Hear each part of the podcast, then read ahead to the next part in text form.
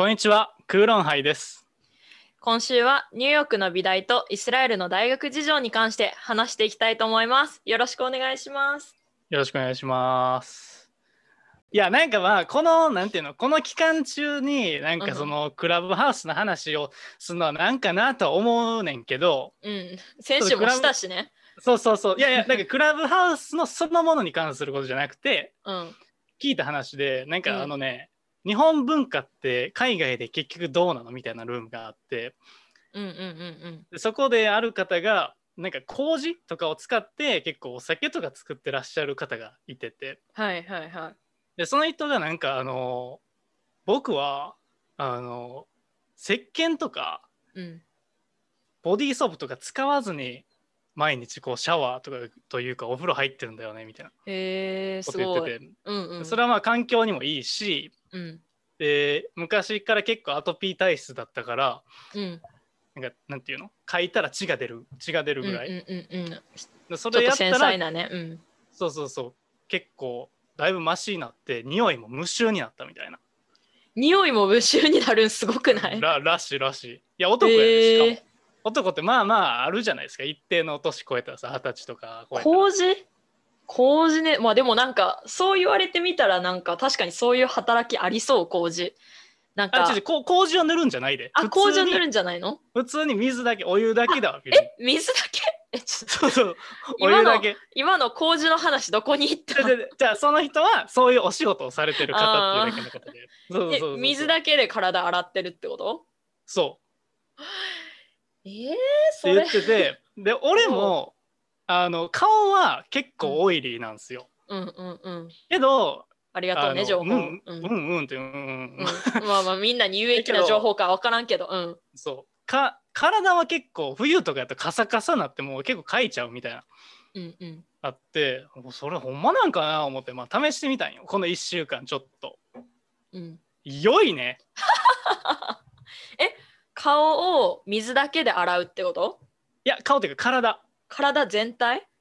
うん。顔も顔だけなし？顔だけはちゃんと洗う？えーっと顔はえっとたまに。なんだ？けど体はもうずっとそのぼお湯だけでやってるみたいな。なんなん今日のとオープニングトーク。いやいいよ。いやいやあでも確かに私あの、スキンケア系のブランドで働いてたん1年半ぐらい。大学生の時大学大学生の時っていうか今も大学生やねんけど昔働いてて、その時もあの結構いるあの朝は洗顔しないとかその、うんうんうん。朝も夜も洗顔しないで水だけで洗っちゃいますとかは全然いるし化粧水で拭き取っちゃう人とかも今結構主流やから、もしかしてねあのーなんかボディーソープとか洗顔ってそういう製薬会社だったりメーカーが作り上げたさそのマーケティングの一種じゃないけど、実は必要ないけど、カテゴライズされてるものっていう説は全然ありえると思う。んうん。そう。だからまあなんか科学的根拠調べたわけじゃないけど、う。うん、乾燥肌には結構ええんちゃうかなみたいな。えそう。ーえちなみに私は洗顔しないねもともと。え？そうなん うん。朝絶対しない。あの拭き取り化朝ね粧水、そう。で夜はスクラブパックだけ。だからあそう洗顔はほんまにしないかな。なんマジかすごい不潔な人みたいに聞こえるけ おど前お前ずっと2人とも風呂入ってへんみたいな 不潔な人みたいに聞こえちゃうけどいや実際拭き取り化粧水で、まあ、ちょっとアルコールが入ってるようなやつでうんごっそり取るっていう感じかな。えー、あそうなんや それもやってみようかな。ま あ。ちょっとクーロンハイのリスナーの方もねちょっとぜひうん。1週間やってみて、ツイッターで報告してもらえると。そうね。乾燥肌オイリーどっちでもなんかいける気はするんで、もしかしてこの2人がめちゃくちゃ特殊なだけな可能性もあるからね。そうやな、うん、そうじゃあちょっとあのテクノロジーとかの話に戻すと。戻 せ戻せ。そう戻すとですねあのちょうど1時間ちょっと前にあの劇団ノーミーツっていうオンライン劇団あるじゃないですか。のゲネプロに招待してもらって今ちょうど見てきたとこなんですよ。ゲネプロって何？ゲネプロは公開前の試写会みたいな感じかな。公開リハーサルみたいな。うん。そうそうそう。で去年めちゃくちゃ話題になったから多分リスナーでも知ってる人多いと思うんですけどオンライン配信専門のリモート劇団で去年はあの ACC 東京でクリエイティブイノベーション部門のゴールドとかも取っててめちゃくちゃ多分2020年盛り上がったエンタメの一つうん。だと思うんやけど、で今回はなんかビバラバレンタインって言ってこう終演後のピューロランドあのキティちゃんとかがねキティいるピューロランドでこうワンカットリアルタイムで配信してるっていうあの、うん。演出あの回やってん。はいはいはい。え、ピそう。キティちゃんが出てんの？そうキティちゃんも出てるし生身の人間も出てる。なんかあのうん。ピューロランドは共存すんねんそれがその生身の人間と。そう。あのキャラクターたちが。でまあまあなんか前提として生配信でしかもワンカットやねんやん。から、うん。ピューロランド中の中を1台のカメラが時系列ごとにバーって動いていくみたいな感じ。で、もうなんか技術的にもすごいんやけどなんかもうそれ以外にも結構あの哲学的なセリフが多かったりとかキティちゃんに。例えば。なんかスヌーピーみたいな。そう。大人の事情って何なの？みたいな。うん。でシナモンがなんか自分らしく生きようよ。みたいな。わかる？そう。い やなんかやっぱサンリオって割とそのディズニーに比べてそういうなんか本質的な疑問を投げかけてくれるのが確かに多いなと思ってたけど結構それとかも面白かったしそうそうそうあのツイッターとかもね結構面白いんよサンリオ。はいはいはいはい。あのなんか音楽も今回結構ねあの今来てるアーティストとコラボして音楽を作ってもらってて最後のその BGM ラストシーンがあるんやけどラストカットの時とかもテーマパーク行った帰りにさ音楽がめちゃくちゃ流れてて余韻のある感じわかる？あのはいはいはい。駅に向かってる時のあれが思い出すぐらい結構余韻のデザインとかもしっかりされててめちゃくちゃ面白かった。うーん。で、あれやん。だって去年できたあれでしょ？そうそうそうそうそう劇団。そこまでのコラボできるってすごいよね。いやすごいよねサンリオってね。えー実際なんか私もなんかめちゃくちゃサンリオ好きなわけじゃないからでもせっかキティちゃんみたいな格好してんのに。そうでもまあなんかせっかく声かけてもらったしと思って見たんやけどいや普通に最後ちょっと泣いちゃって、へー普通にいい話やったんよな。うんあ、そう。うん、であのあさってあさって今日のあさってやからあの6日からあの本公演は始まるみたいやからぜひ皆さんチケットお買い求め上見ていただけたらなと思います。14日まで公演してるんかな？あ、バレンタインまで。バレンタイン。そうそうそうそうそう。なるほど。えー、ちゃんとセットとかもあるのね？そういう。セットはもうほんまにあの終演後のピューロランドよ。から終演後のピューロランドの誰もおらんとこでその劇が繰り広げられてるって感じ。うーん。だからね、あの例えば食堂とかでまあなんかネタバレになっちゃうんやけど会議してるシーンとかあるんよキティちゃんたちが。はいはいはい。これからどうする？みたいな。そういう結構生々しいシーンとかもあって面白かった。うーん。なるほどね。ぜひぜひ。ぜひ見ていただきたいと思います。でまあ今日あの海外留学、えっと、ニューヨークの美大とイスラエルの大学事情に特集なんですけど、うんまあなんかそれやろうと思ったきっかけが今年の初めにあのアンケート取ったんですよツイッターで。クーロン杯で。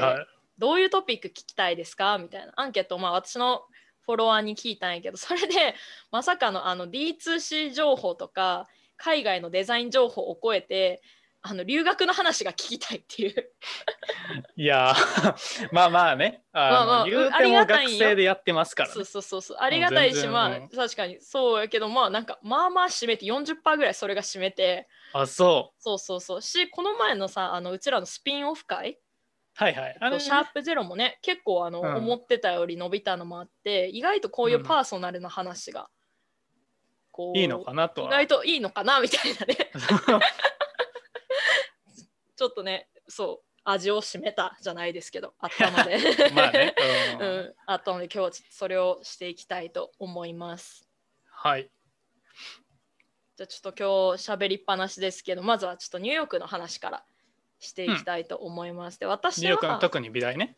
そうですそうです。もうもううん。完全に美大に今回は特化した話で、で、はいはい。ニューヨークのブルックリンにあるプラット・インスティテュートっていう今回はね1回で言えた。1回で言えた。っ っていう大学に私はあの去年1年間留学しててで他にもシティだとパーソンズだったりとか SVA だったり FIT だったりあと私のプラットだったり、はいはい、あとあの学部で言うとあの NYU のフィルムとかも一応なんか、うん、そういうカテゴリーでこうなんかここのこう5つの学校は結構パーティーとかも一緒にしててクラブイベントとかも、はいからこの5つの学校がこうまとめてこうみんなでパーティーするみたいなのがすごく多かったですから結構なんかコネクションも強い。そうそうそうそうそう。なんか言ってた予備校じゃないけど対策してたその例えば韓国とかでもそのアメリカ美大専門の対策塾とかあるんやんかすでに。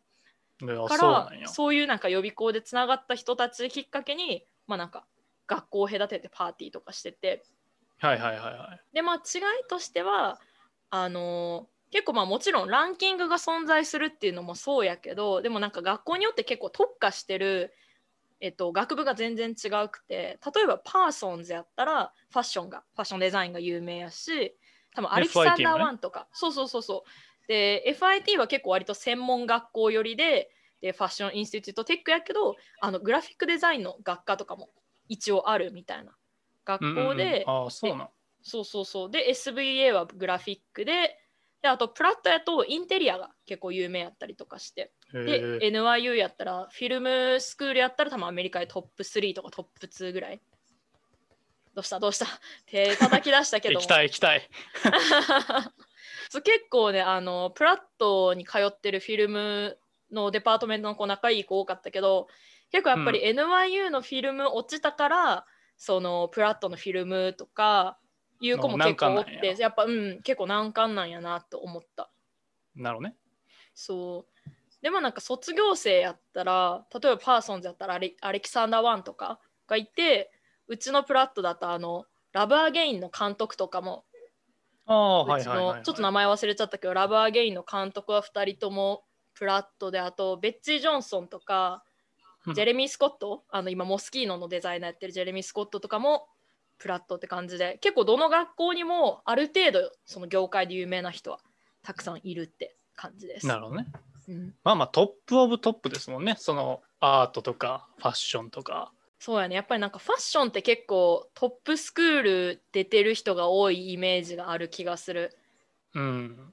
なんかある意味さその今やと映像とかやとさそのどっかにアップロードしてこう有名になるみたいなパターンはあるけどファッションって結構そのそこがまだ学校に所属してなんかアシスタントになってみたいな結構なんかそういう文化がまだちょっと強いんかなとは思う。こうアーティストによりこう近いところにあるね。なんか民主化あんまりされてないイメージはあるな。うんうんうん。意外と上下関係とかもめちゃくちゃあるし、うん、みたいな。うんうんうん、本当にそうやと思う。でまあなんかめちゃくちゃ忙しくてあっちの美大ってほんまにむさびのの忙しさと比べると。で1日の流れとしてはだいたい8時に起きてで8時半に図書館が開くから、まあ、そこでその日の作品を印刷する印刷して、うん、で9時から、まあ、34時間公表があるね。はいはい公表ね。そうでも公表の時はもうあの作品をもう壁一面に全部貼って自分の作品を。でも全員の作品バーって並べられてる状態でこうバーってこう立ってその周りに生徒たちが。で一人一人当てられて、うん、全員の作品にコメントしないとあかんっていう。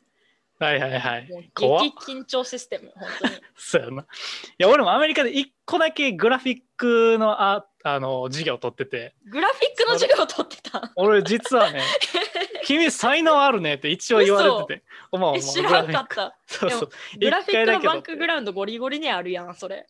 そう。だから、その好評とかの緊張感はめっちゃわかるわ。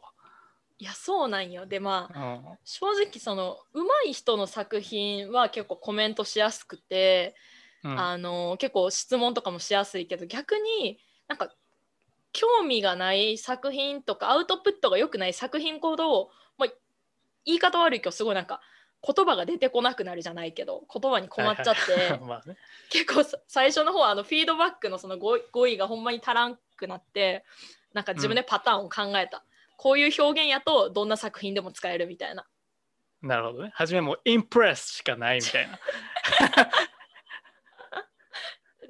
にあのみんなにおすすめのそのコメントを言うと大体あの彼女がこれからあの A から B に作品を拡張したのが素晴らしかったっていうのはどんな作品でもいける。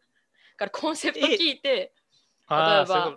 そうあのイタリアのエッセンスからあのこうやってモダンなアートに拡張したのは素晴らしいっていうのはどんな作品でも使えるからめっちゃおすすめ。うん それは使うわ。なるほどね。そうそうちょっと PDCA 回しましたみたいな。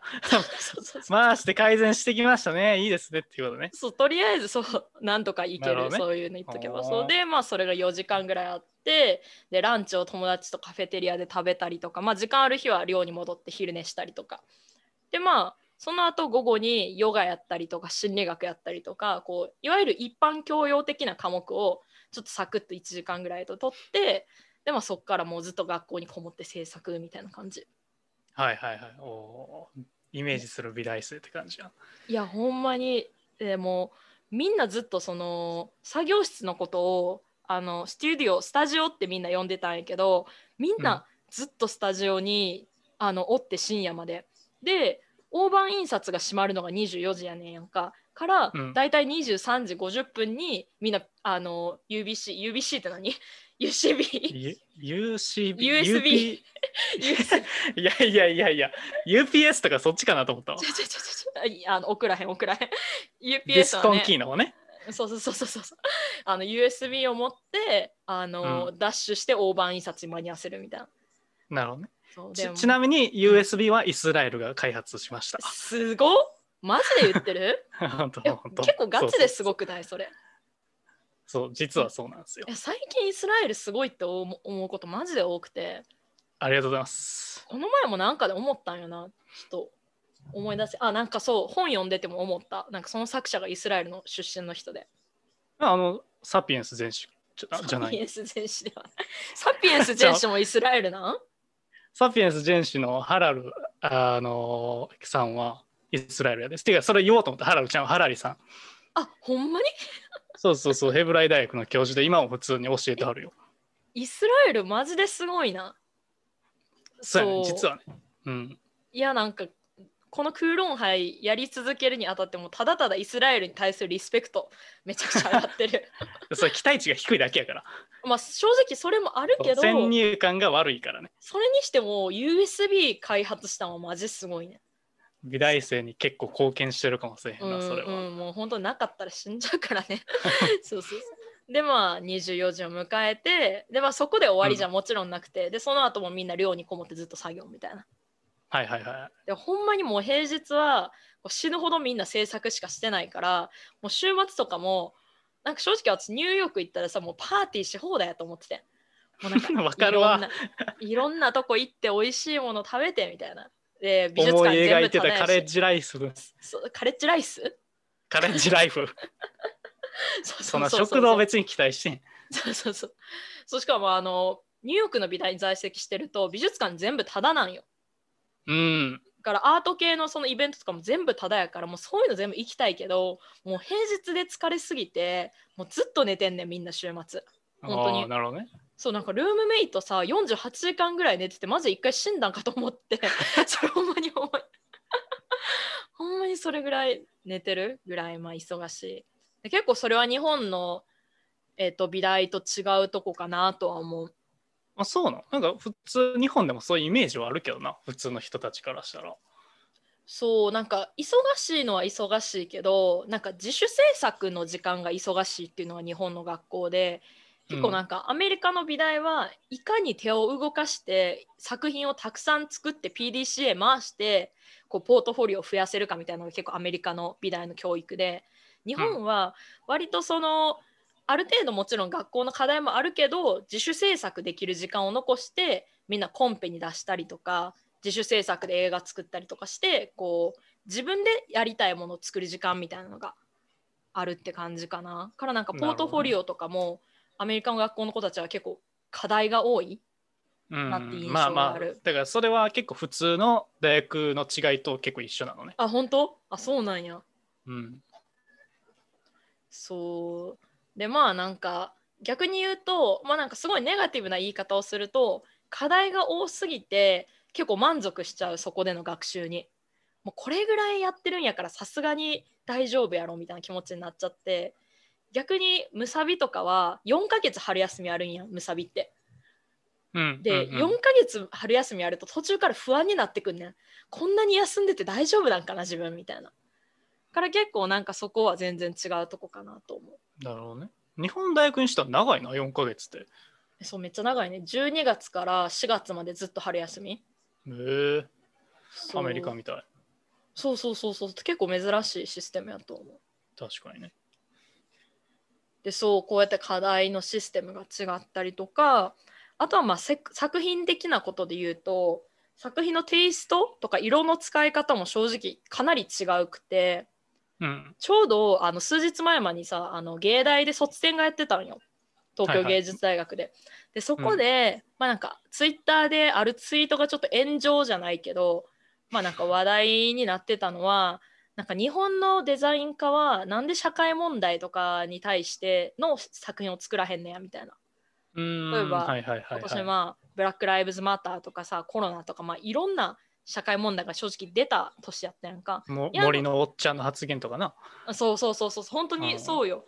なんでデザイン勉強してんのになんかそういう課題解決をせんのやみたいなうん。発言をしてて、まあ、正直私それに関してはいやめちゃくちゃ学費払ってんねやから好きなもの作らせろってちょ正直私はちょっと思っちゃったんやけどけどまあなんかそういう意味で言うと日本の大学に比べてあっちの大学はもうほんまに社会問題系のデザインしかほぼ作ってない感じはした。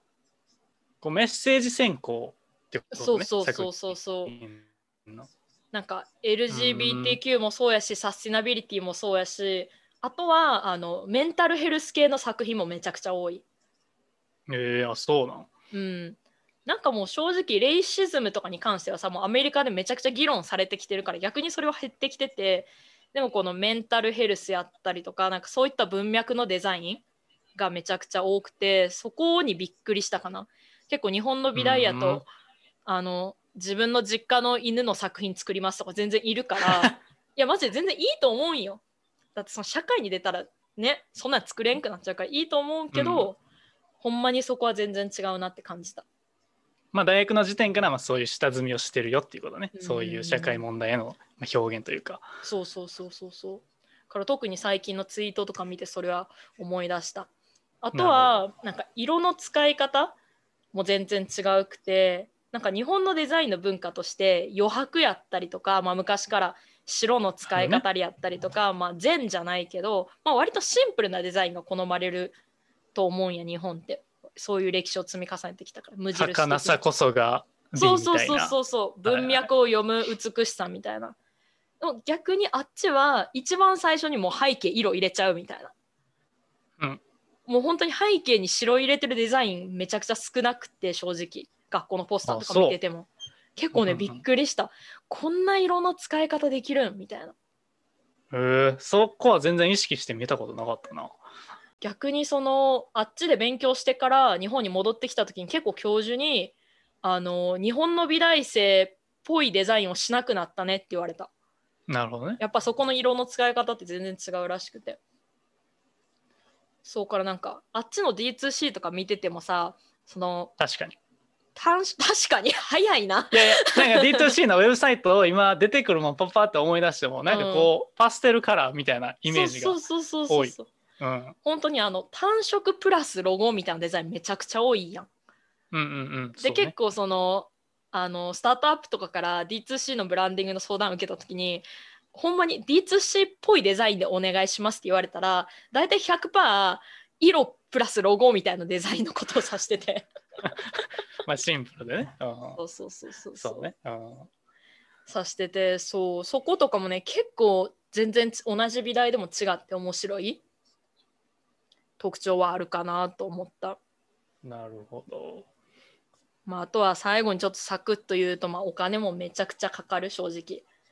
まあもうアメリカはもうインジェネラルにそうっすよね。うん、そうでうんかつ私立美大なんて逆に家にさ余裕があるなんか寛容な家庭じゃないと儲からへん美術の学校行かせる親もまあまあすごいやん そうね。ほんまに正直お金にならへんから CS とかに比べたら、そうね。500はくだらんよね。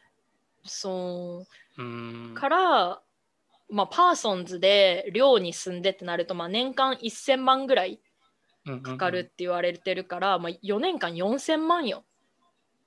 って考えたら、まあ私立の医学部行くような感覚ね。日本でいう。そう、まあ、金沢医大？特定の名前出すね。ごめん。ちょっとさあの高い医学部のイメージが強すぎて。あそう？まあまあいいや。そうそうそうそう。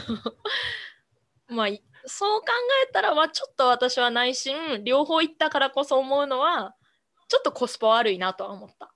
あーわかる、うん。はいはいはい。アメリカの大学のコスパ問題ね。そう。ちょっとね。はいはいはいはいまあ、確かにさなんかアメリカのなんかテンションの感じなんかお互いをさこうアップできるこうテンションの感じとかこう先生とのコミュニケーションの近さとかめちゃくちゃいいと思うけどうんうんうん勉強の質ってそんなに変わるかなみたいなそのめちゃくちゃ差があるみたいな言われてるほど変わらん気がして私は。まあ、学部レベルではあんまない気はする。やっぱりその研究レベルになってこの教授がいるからでその教授がたまたまアメリカにいるからとかやったら全然めっちゃありやと思うけど確かに振り返って俺も行って振り返ってみたらまあそこは、ね、ちょっとね。レベルはそうそうそう。ちょっと私もだいぶ夢見てたからそこはショックやった部分やったけどやったなと思ったしからもし今大学院行くってなって選ぶってなったら、まあ、正直ヨーロッパの美大にするかなとは思う。うん。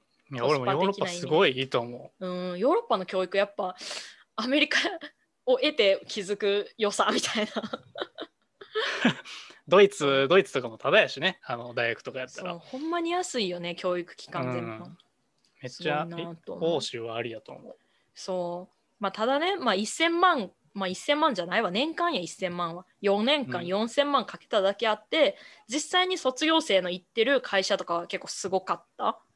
で、私の周り、大学がさ、公表してる、なんかすごいドヤみたいなやつじゃなくて、私の周りでガチでいた人たちだけで、まあ、マーベル、マーベルでイラストレーターやりますみたいなフィリピン人の女の子。へえ。いや、すごくない？私、3度聞きぐらいしてマーベルって聞いたとき、え？みたいな。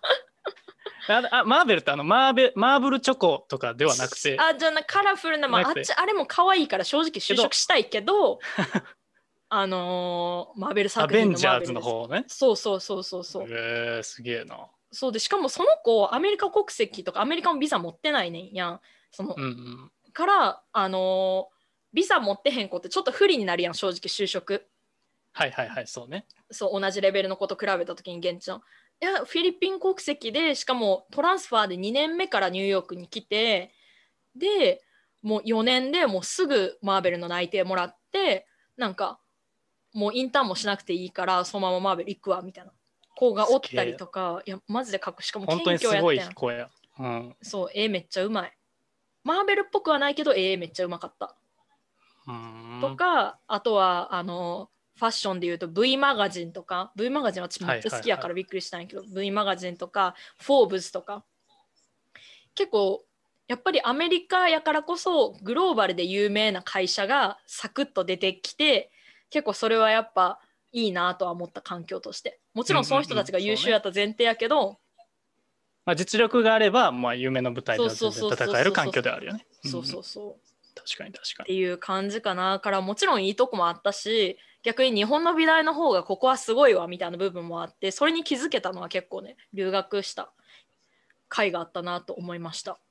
はいはい。離れてこう分かる良さはあるよね。そうそうそう、うん。っ確かに確かていう感じですねニューヨークの美大事情としてはに。なるほど。あ美大の話はなかなか聞けへんからすごい面白いね。うーんはい。えーじゃあイスラエルですかね。うんイスラエルの話もまあ聞かまあ期間っていうか需要あんのって感じないけどいやいやあるんよ特に大学よ。健吾自分を信じてシナモンの言葉を借りるといやいほんまにあるいやいや普通に興味ある。シナモンって。えシナモンこの話はちょっと長くなるかせえへんけどシナモン知らんのはやばい、知らんちょっと後で調べとくわ。けどなんかイスラエルの大学ってその私健吾と友達じゃなかったら多分エジプトの大学ぐらい珍しいもんなんよ自分の中で。うーん。エジプトの大学はいはいはい。小池百合子ね。小池百合子。そうそうそう。さん。み一番身近な小池百合子さんみたいな感じやったんや。から本当に興味はあるよ。いやだからさ俺も大人になってさそこそこ有名になったとした時に、うん。あの赤野ってやつほんまにイスラエルの大学出てるんかっていう調査入るんかなと思ってめっちゃおどおどしてたんやけど 小池百合子の時。マイナーすぎてね国が。そうそうそう。あれめっちゃおもろい。あれあの普通に証明書出してもらったとしてもさそうサ本物かわからんっサてそれサーティフィケートの意味みたいな感じやけど誰もな日本人判断できへんもんな。そうそう字も読めへんみたいな感じやから、うん確かに確かに。でも知りたいすごい興味はあるイスラエルの大学事情。まあそうね。まあだから普通にこう21世紀になってもこうネット上で探しても日本語でなかなか情報がないみたいなのはまあまああんま良くないなと思うからまあその辺いいとこもわまあ悪いところも包み隠さず話そうとはまあ思うけど、まあ、前提条件として、まあ、日本と全然カルチャーとか社会システムが違いますともちろんアメリカとも。そうやね。ヒエラルキー的なこととかね、宗教とか。うん。そう。なんかまあなんていうの？えっと話していく上で知っといた方がいい前前提条件みたいなのがまあ3つぐらいあって。うん。えっと、まあ、1つ目がまあ兵役。2つ目が多様性、え3つ目が言語。うんうんうん。でえっと初めの兵役でまあ、もちろんその日本人からしたら兵役がある国って例えばその、えー韓国とかタイとかかな、であれってくじ引きでさ男の人から選ばれるやんか。あでもなんか必須な気がする韓国とか。そう韓国は男の人全員で、うんうん。タイはなんかえっ、とね抽選とかあってみたいな。けどまあイスラエルはやっぱり徴兵制は結構大きなテーマででまあ高校卒業後つまり18歳から、まあ、男性もかつ女性もどっちも、えっと、2年半程度の兵役が義務になってるあ女性もなんや。そうそうそう。そある意味フェアやけどどすごい。だまあなんかそのいろんな例外とかはあって、まあ、例えば障害あります病気ありますとかなったら、それに兵役に相当するボランティアやってくださいねみたいな。があるけどまあ基本的に全員。うんうんうん。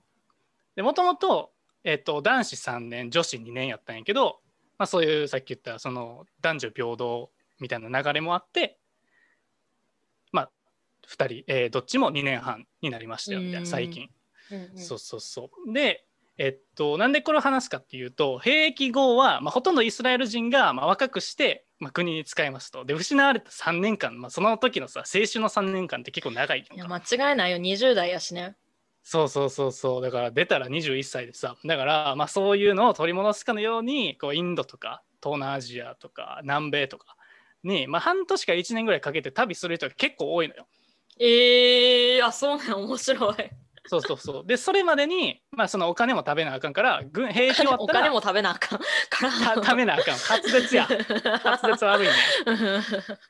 食べなあかんから、まあ、バイトも1年、2年した後、まあ、世界旅行します。で、自分の目でいろんなものを見た上で、こういう社会問題とかを実際に目にします。で、こういうことを解決したいな、こういうことをしたいなっていうので、あの、このトピックの勉強したいですって思っ決めてから大学に入んねん。面白いななんかそこ世界を見てからの前提っていうのがめちゃくちゃ面白いなイスラエルっぽいわそうそうそう。まあだから、なんていうの？その兵役のシステムは別にいいとは思わんけど、うん戦争がないことが一番やから。もちろんと思うけど、けどなんかこう、ふらふら大学に入るよりは、こういうの決めて、大学に入って勉強にこう、没頭できる環境というか、そういうのは整ってるのはすごいいいなとは思う。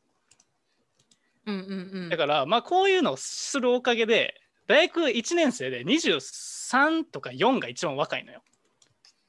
23あー言ってたね健吾それ。だから健吾もさあの海外の他の大学行ってたりとかしてそのそのにすぐ入ったわけじゃないやん。そう、から2年半とか。むしろちょうど良かった説はあるよね。そうそうそう。だから俺大学からはしたら。インターに行ってるから、高校から直接してる、行ってる組、俺、うんイスラエル人みたいな年功序列になってて、結構ミドル層みたいな。はいはいはい。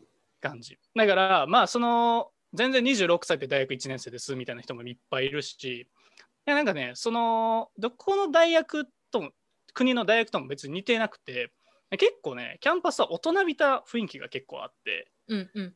そうそのせいかなんかその部活動とかいわゆるサークルとかアメリカでいうグリークライフなんかソロリティフラットみたいなうんうんソーシャルライフは、まあ、ないのよ。あグリークナイフないんやちょっと好きなんよなグリークのそ文化うそうそう。ないからまあなんかいわゆる海外のパーティーキャンパスライフ的なのは、まあ、想像せん方がいいような気はする。あー結構なんか雰囲気で言ったら NBA じゃないけどさなんかそうういう感じなんか近いなかもね。都市的にもう結構みんなそうインディペンデントで週末も、まあ、おのおの遊ぶみたいな感じ。そうしかも結婚してる人も多いみたいなの言ってなかった？そう。クラ俺のクラスの半分も既婚者。学部やで。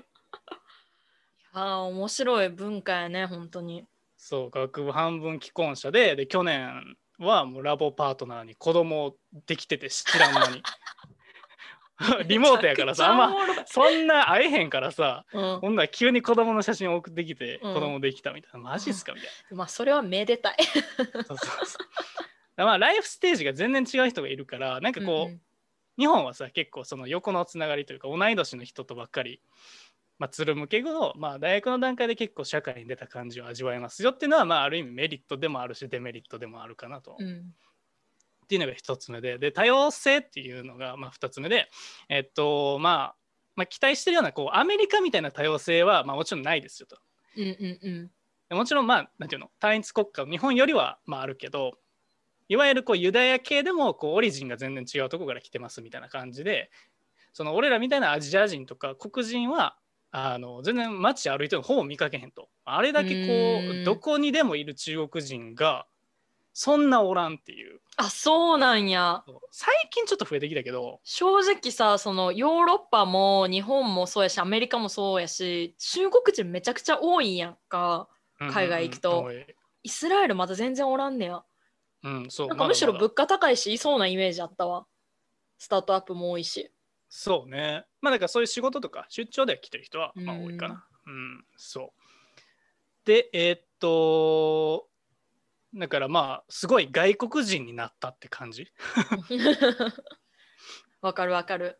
うん。でなんか俺のクラスは半分がユダヤ系アメリカ人とかヨーロッパ人。でそれ以外やとまあ中国人インド人とかまあ俺はインター行ってるからまあそういう構成になんねんけど、うん、でまあなんか多様性が一見ないように見えてあのまあ一応ユダヤ人にもいろんな系譜がありますみたいな。でかつユダヤ人のコミュニティはめちゃくちゃ強いなと思っててなんかさ、へー。あの信じるか信じないかはあなた次第ですみたいなトピックでよくユダヤ人出てくるやん。なんかなフリーメイソンとかさ。うんうんうん。まあまああれはまああながち間違ってはないと思っててあのその国のトップが製薬会社のユダヤ系トップに直談判して今ワクチン大国になってたりするっていうのはまあうんありますと。でまあまあユダヤ人コミュニティでは確実にまああるんじゃないかなとは思ってるからうんまあなんかそういう全世界に広がるユダヤ人コミュニティにこう学生の間にこうその網の目に入り込めるっていうのはまあいいかなとは思う。えじゃあやっぱユダヤ人同士のボンディングみたいなのもめっちゃ強いんやいやめっちゃあるめっちゃある。やっぱなんか取引先がユダヤ人やったらおあ兄弟みたいな。いやそりゃ投資するわみたいな。あそうなんや。そう。で、シリコンバレーとかのベイエリアの街のさ、パルパロアルトとかは、まあ、人口、ちょっと前のデータやけど、6万人中1万人がイスラエル人系、イスラエル系やったりとか、まあ結構あの大きなコミュニティではうあると。うん。で、3つ目の言語。うん。言語、イスラエルのあの公用語演法、わかるかな？わ聞いたことある気がするな。言語に。あまあ英語かな。英語かな。まあまあヘブライ語っていうまあ言語で、まあ、よくあのアラビア語と勘違いされんねんけど、うんうんうん。あのまあ、一応、えっと、2000年前ぐらいに亡くなった言葉で。うー。んで20世紀にイスラエルに住むユダヤ人の日常会話で、あの使用される現代ヘブライ語っていう形で復活したっていう、まあ、なかなか珍しい言語で。で日本人はまあ知らんやん。ていうかそもそもイスラエルでしか話されてへんし。うんからまあそれ話せんと結構ハードル高いかなとは思われんねんけど意外とその基本的にはイスラエル人はまあ誰でも英語話せてタクシーのうんちゃんとかあの普通に飲食の人とかでも話せるから、まあ、全然コミュニケーションに困るっていうことは、まあ、ほぼ出くわさん。うーん。うん。まあ、けどう生まれながらにしてみんなバイリンガルってこと？うーん。いやなんかそういうわけではないねんけど多分その日本やったらさもう英語の要所が出たらすぐあの日本語に翻訳されたものがバンって出るやん。ああそういうのもないからそのネットフリックスとかでも全部サブになるのよ。字幕あじゃあなんかその小学校とかを得てどんどん学んでいく感じ英語は。そうそうそう。でまあ喋れるような教育をまああその日常からしてるってないんかう感じ。結構中国と似てる気がしてきていて中国？そうなんかね広東語話す地域の人たちは香港とか香港とかの人たちはみんなバイリンガルやねん。表あのマンダリンも話せるしカントニーズも話せるみたいな。でもそれもその小学校からどんどんやってるからみたいな。ち感じでも生まれた瞬間話せるわけじゃないみたいな。うーん。そうそんな感じ。でまあ一応イスラエルではまあヘブライ語を母国語としない人に向けてなんかウルパンっていうなんか語学学校。ウルパン。ちょっとかかわいいね。ウルパン。そう。があってまあ語学学校みたいな。がまあ大学とかにはまあ絶対あるから、まあ、留学生とか移民の人は結構ああのー勉強できる。韓国でいう語学堂みたいなね。そういう感じかそんな感じ。そ移民を優遇してるから、まあ、そういうの結構充実してまうすみたいな。うん。でこれを受けるのに別に学生ビザとか確かいらんかったはずやから、まあ、なんかえ行こうかな。そうそうそう。旅行でうん。ちょっとヘブライ語を勉強しながら観光もして、うん。なんか友達も作るみたいなができるから、うん。なんか夏夏の3か月間ぐらいとかめっちゃいいめっちゃいいやん。タクシーでもウルパンとは言えるからそう。でしかもみんな英語できるんやろ？そうね、なんかい英語はできるける気がしてきた。ううん。んなので、結構ウルパンはおすすめかも。うん。まあけど、あの俺らみたいな人はまあ大体ヘブライ語というよりは、なんていうの、特にクリスチャンでもないしさ、俺俺はね。うん。まあ大体日本人はそうやと思うし、うんうん。だから、まあ、ヘブライ語っていうのはイスラエルに行ってみたいわっていう人に向けて、まあ、ちょっと各大学のちょっと情報というか、うんうんそういうインターナシショナルスクールについてちょっと話すと、ョナルでやっぱりそのインターってなんか長所欠点長所短所どっあるなとは思っててやっぱりイスラエルに行ったらさイスラエル人とハングアウトしたいやん。あーわかる。めっちゃわかる。モティーじゃないのよねあのクラスルームにいるのは。まあそうなるよね。特にインタースクールだったらそうなるよねそうそうそう。で特になんか寮とか大学の目の目の前にあるからさそういう環境におったら結構どうしてもあの寮と大学の行き来だけで終わっちゃって現地の人と関わる機会がそんなに多くないから、なんか意識して外に出るようにせえへんとなんかイスラエルに来たところであんま収穫がないみうたいな。ん。はまあ健吾あるかな。半地下に住んでたしねそうそうそういやまあね 俺は逆なんよどっちかっていうとなんか仕事をしてたからなんかおじさんとばっかりつるんでて、学学校の友達があんまおらんみたいな うんうんうんそうそうそう。まあ、そそのパターンもどうなんて感じないけど。で、あと、まあ、2つ目は何やろな、欠点はね、やっぱ英語力の低下はあると思う。なんかやっぱ英語圏じゃないから、なんかアクセントとかじゃないのよ、言うて。そうそうそうそうそう。うんうんうんうんだから本物の英語みたいな。やっぱ早いやん、アメリカの英語とかは。うんうんうん。そういうのが、まあ、なかなかないから、うん、でヘブライ語もイスラエルで使われてないしそこがなみたいなのはまあちょっとあるかな。えーっとあとはあと解説されてる学部がめちゃくちゃ 限定されてるっていうおそのインーター生に向けて。だからこれは結構なるほどね。うんでかい欠点でそもそも自分の興味ない学部なかったらさもう勉強するの大変やから、だって健吾の学部もなくなったんやろ？そう。予算の問題で。予算の問題でなくなるってなんなん、ほんま。うそうだから今年からねうちの学部にあの受け入れはもうなくなったんですけど。だ うん。からまあ勉強したいっていう人は結構聞くねんけどやっぱりあんまりそういう学部がないからねうちのさうちの学部に入ってきた後輩も辞めちゃったしそれでまあそこはねあのよっぽどイスラエルの理由がなかったら正規で留学するのはあんまり積極的なおすすめはせえへんかななんかイスラエルに行きたいっていうのがあればめっちゃいいと思ううんうんうんうんうんうん、かな。はい。で、まあ、ちょっとね、あの、ざっとイスラエルの大学がどんなとこあるのかだけちょっと紹介すると、あの、大学は8個しかないと。おおトータルでね私立もそ国立も含めてってことよねえーすそうそうそうそうそうそうそう。いわゆるユニバーシティが8個ぐらいしかなくて、でアメリカでいう、なんていうの、えーなんとかカレッジ。カレッジ？あそう、カレ？ッジが、うんそうそう、コミカレというか、まあ、短大やな。うんうんうんがまあ数十しかないみたいな。うんそう。まあだから大体まあ公立やねんけど、公立やから授業料とかもまあ結構大体120から180万ぐらい。ああまあでもまあまあ高いねまあまああ高い留学生はな。あそういうことか現地人は、現地人は多分30から50万ぐらい。ああまあじゃあもう1000万に比べたらだいぶ行きやすい価格ではそうそうそうそう。まあ授業料は120、そうね。うん。だからまあ日本の、まあ日本の国公立も100何本ぐらいやから、大体それぐらいと同じかなって感じ。うんうんうんで、まあそんな感じですと。で、代表的なやつ3個だけちょっと紹介します。うんヘブライ大学、テラビュー大学、テクニオンっていうこの3つがあって、テクニオン、うん、テクニオン。とヘブライ大学は、まあ、いわゆる東大的な感じ。おー。で、こう、シオニズムっていうこうイスラエル人のこう、なんていうの？土地を回復しようみたいな流れで、まあ、創立されたイスラエルでこう2番目に古い大学で、まあ、初期の委員会のメンバーとかは、まあ、アインシュタインとかフロイトとか。おー すそうごいな。そうたるこうあユダヤ系のアカデミアの名前がアインシュタイン OB なんだよねって言いたいわ、そう。ベロ出して写真撮りたいよな、うん、ちょっと後輩絶対やってるよなそれ。そう絶対やってる。そうだからまあ結構ねキャンパスでもアインシュタインリスペクトが多い大学なんですけどあのまあなんか分離どっちもあの有名なんですけど、ね、文系がメインな感じかななんかユダヤ史とか中東政治イスラエル学とか、うんうんうんまあ、その辺は結構あのまあ、有名でなんだけどあの学士プログラムがインターはないのでだいたい修士から行く人には、あのおすすめそっかそっかの大学です。はい。あのいわゆる東大を目指したい方はうんうんうんここにも挑戦してはいどうでしょうか。はい。で、テルアビブ大学ですね、2つ目。あの僕が行ってる大学です。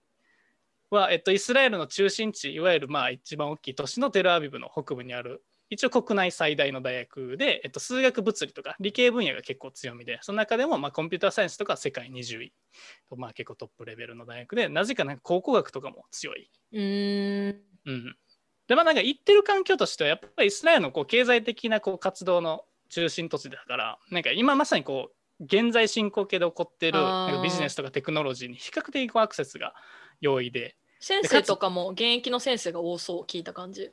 あそうそうそう多いしあのスタートアップやりながら教授してますみたいなのがあめっちゃいいねてかほとんど多い、うん、ほとんめどそう。ちゃくちゃいいなそれ。そうそうそう。で、まあ、日本と結構違って、ディープテックのスタートアップが多いから、あのー PhD 取って起業しましたみたいな人も多いから、まあ、そういうことがなってるんやと思う。うんそうそうそうそう。で、えっと、まあ、ビーチの近くにあるから、結構オープンな校風ですげえおすすめです。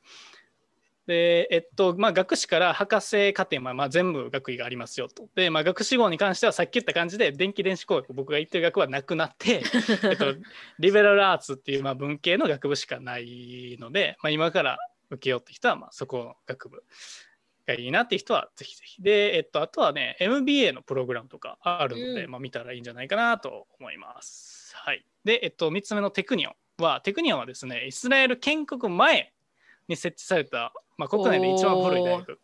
で、なんか、自称イスラエルの MIT らしくて、おお怪しいな そうそうそう。で、なんか1930年代にこうもう急成長して、ドイツのナチズム、ナチスからこう逃げてきた、えっとまあ、優秀なユダヤ人科学者たちを受け入れて、まあ、結構コンピューターサイエンス、数学、物理とか、えっと工学系がめちゃくちゃ強い、えっと大学です。で、えっと、インターは土木工学と機械工学の2つがあるので、えっと、いいかなと。で、修士と博士はね、あの工学系めちゃくちゃいいからこれは興味ある人絶対ちょチェックした方がいいテクニオン？テテクニオンかっこいいなんか歴史の中に出てきそうな学校の名前。そうそうそう。まあイイスラエル史には必ず欠かせないえ大学かなと、ー、面白い。うん、って感じかな。まあだからまあ結構まとめるとなんやろな。イスラエルは結構なんかみんなが思ってるほどなんか危ない場所じゃないし比較的にまあ生活できますと。でかつ、まあ、地理的にもさいろいろ学ぶべきトピックも多いじゃない？なんかそのうんうん。政治的なやつでも、お。でテクノロジーの面でも。だからまあまあそういうのはいいけどまあデメリットもまあ確かにあるあると。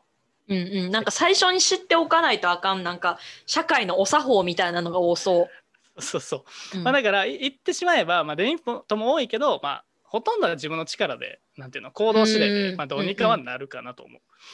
であとは、えっと、ユダヤ人が、まあ、功績を出してきた名門校が結構多くて、うんまあ、ほとんどがインターナショナル制の修士と博士は受け入れてますよみたいな。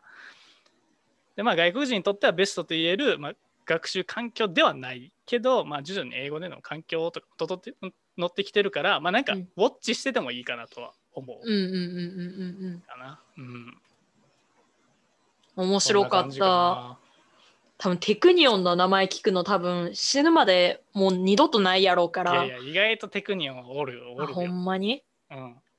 いや普通になんかさこうやっていろんな人の大学の話聞いてたらほんまに人生で1個の大学しか行けへんって言ったらまあ まあなんか 全然そんなことはないけどでもいろいろ行きたくなっちゃうよね。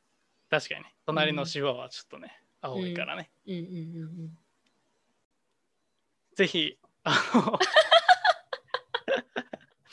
その皆さんあのポッドキャストアワーズっていうのがあってあ宣伝したし始めたら消えた何人かえなんでなんで？宣伝し始めたら何人かオーディエンスから消えた。そりゃそうだよそれはだってさようなら言うてんのもん